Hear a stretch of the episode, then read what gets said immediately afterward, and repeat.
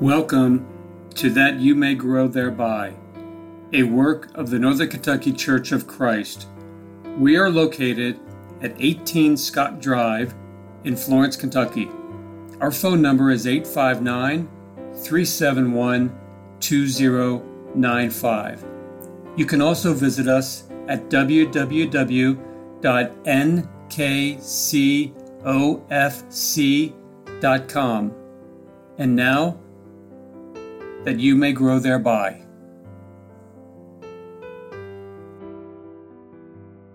Thank you for listening to That You May Grow Thereby. I am Greg Littmer. I am one of the elders of the Northern Kentucky Church of Christ, and joining me today are.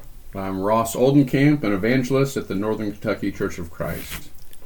And I'm Andy Flodding, a member of the Northern Kentucky Church of Christ. And together we'd like to turn our attention back to the Sermon on the Mount in Matthew chapter 5.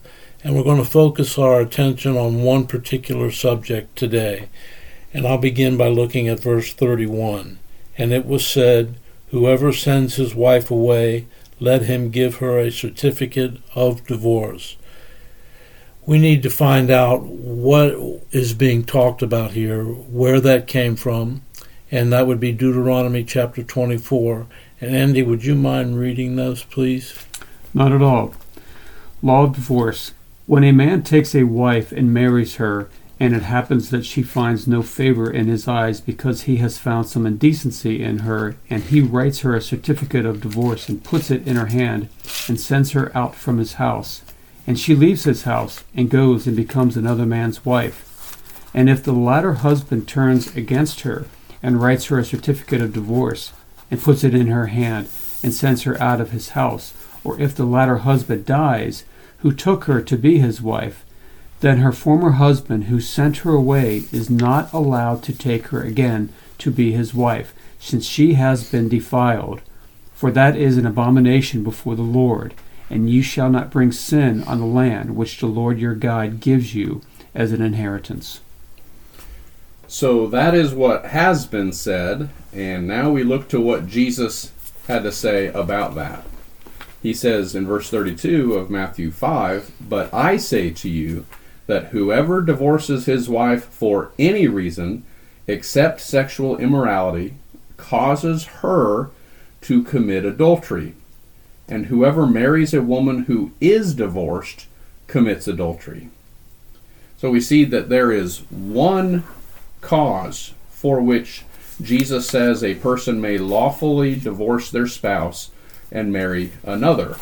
When he says that you commit adultery uh, or that you cause her to commit adultery, it is implied that uh, upon divorcing this woman, uh, she, at the point that she goes out and uh, and is joined to another man, that is adultery, because God is the one who creates the bond. God is the one who joins man to his wife. And whether or not they uh, convince the courts to give them permission to no longer be married, uh, the law of marriage is is the law of God. It originated with Him. It cre- He created it, and He has the rights to govern when uh, when it will be uh, annulled and when it will endure. Well, talking about this particular subject, we absolutely have to go to Matthew chapter 19 because in Matthew chapter 19 it's a little more fully explained and the connection with Deuteronomy chapter 24 is more readily apparent. So let's look at Matthew chapter 19 and begin with verse 3 on down through verse 9. Are you over there, Andy? I am. Some Pharisees came to Jesus testing him and asking, Is it lawful for a man to divorce his wife for any reason at all? And he answered and said, Have you not read that he who created them from the beginning made them male and female? And said, For this reason a man shall leave his father and mother and be joined to his wife, and the two shall become one flesh. So they are no longer two, but one flesh. What therefore God has joined together, let no man separate. They said to him, why then did Moses command to give her a certificate of divorce and send her away? He said to them, Because of your hardness of heart, Moses permitted you to divorce your wives. But from the beginning, it has not been this way. And I say to you, whoever divorces his wife except for immorality and marries another woman commits adultery. Ross, I think it's important for us to talk about what's happening in Matthew 19. The scribes and Pharisees are essentially trying to put Jesus on the spot because there were uh, essentially three major views taken uh, concerning Deuteronomy chapter 24. Uh, the Pharisaic tradition was really kind of uh, a sore spot amongst the brethren, the Jews, as to what exactly did it mean. Did it mean that uh, the man could put away his wife simply if he found no favor in her at all, which is what Hillel taught? Uh, it, did it require some sort of criminal legal cause for the divorce, which is what Shammai taught? And then Rabbi Akiba went even further, permitting divorce if a man simply found a more appealing woman.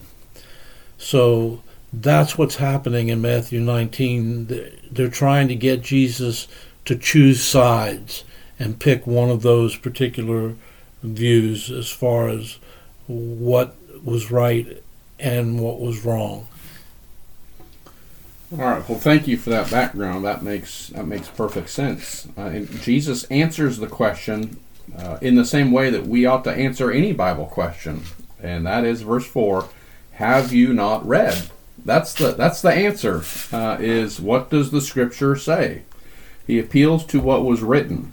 Have you not read uh, that He who made them at the beginning has joined them together as man and wife. The two shall become one flesh.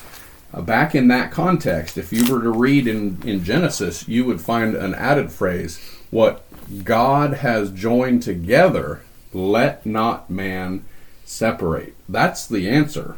Uh, what God has joined together, let not man separate. So that brings up the next question. They probably feel like they've got him right where they want him. Uh, well, well then, uh, why did Moses command to give a certificate of divorce and to put her away? That they would love to be able to pit Moses and Jesus against each other. What it seems to me like the Lord does in response to their question is explain it as God regulating an already uh, prevalent practice. And he his his actual law was not what they were doing, but he saw that they were in fact committing divorce or performing divorces for various reasons, and he regulated it, so to speak, with the passages that we've talked about in Deuteronomy 24. Yeah, I agree with that uh, analysis. I don't think Moses was coming along with a command to make divorce easy. Uh, this is sometimes referred to as contingency legislation, where if a thing happens, then this is the will of God from that point, that this is what needs to take place. There's other laws that fit that model. I mean, God even unfortunately had to give a law uh, pertaining to what should happen if a if a woman is being abused and and raped. And uh, so when the text says uh, if a woman is uh, is in the field and this happens to her this is the law that should happen. Well we wouldn't read that and say well as long as you're willing to pay the pay the price to her father and take her as a wife then I guess it's okay to rape her. No it's contingency based upon that thing happening this is what needs to follow from that point. You're still going to be judged on the basis of God's law from the beginning on marriage because that's that's the way it has always been. Verse 8, Matthew 19. From the beginning it was not so. He didn't say at the beginning it was not so and then it was changed by Moses. No, he says from the beginning. That is, it started in the beginning and it's always been this way. No, really, if you wanted to look at essentially what the Lord is saying in looking at verse 9, you could almost read it as, And I say to you, whoever divorces his wife and marries another woman commits adultery.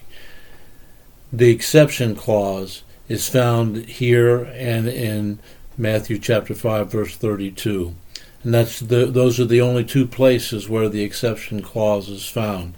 There is a reason for divorce, and that reason is fornication, adultery, and that is the only reason that God permits. He does not demand, but God permits a spouse to put away the guilty party, uh, be it man or be it woman. Uh, Mark chapter 5 uh, emphasize, Mark chapter 5 emphasizes that, that the woman also is in this discussion.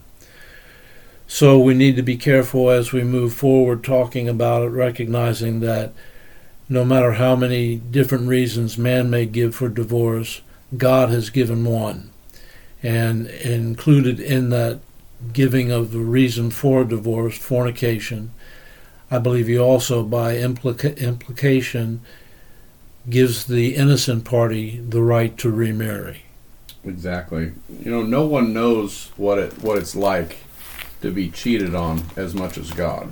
God knows what it's like to be the innocent party when adultery has taken place. So it's it's it's a powerful testimony to the spiritual infidelity that God put away his people for for their infidelity and this is the one cause for which he allows a married person to put away their spouse. I've met people who were more strict on this point than God who say uh, that you know you really ought not divorce your wife for any reason, even if you know, and you've got the you've got the uh, the holiness side of forgiveness there that you can argue from, but they're actually more strict than God when they say, look, you just need to find a way to forgive and move on, and you know, we all do things we regret.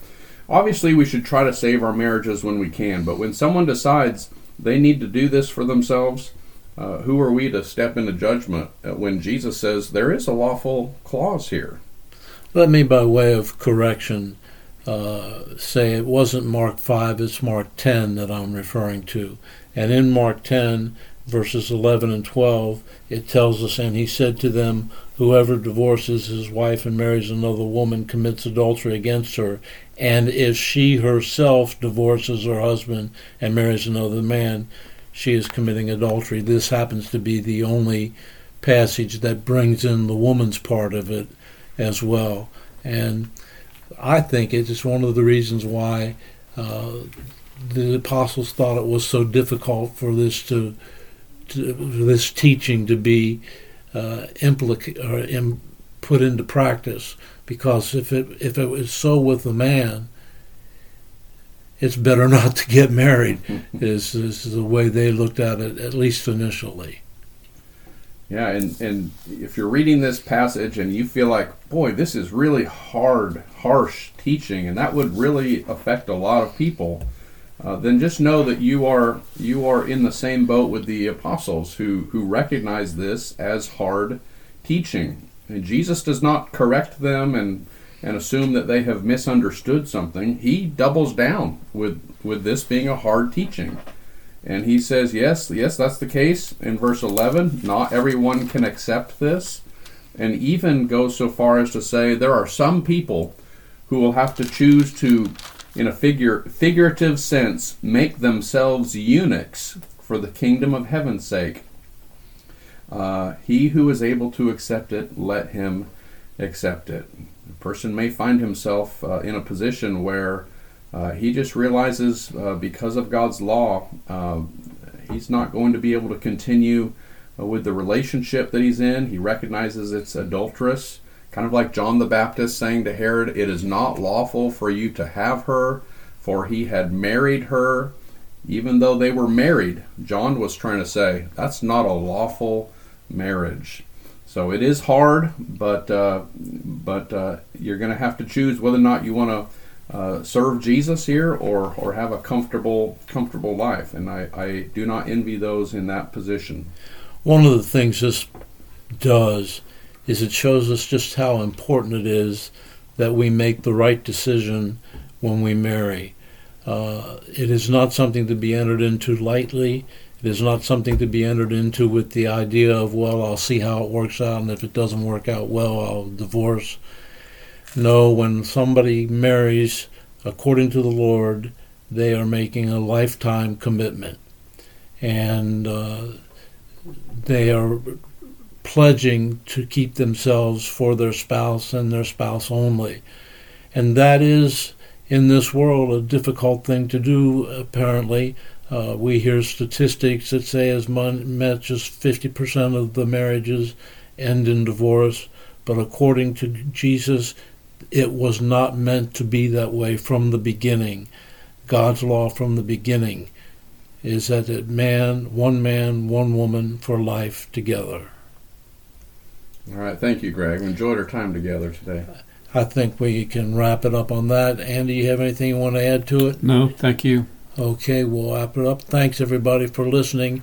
And if you should have any questions or comments uh, about this particular subject, uh, feel free to contact us at www.nkcfc.com and we'll get an answer out to you just as quickly as we can. Thanks for listening.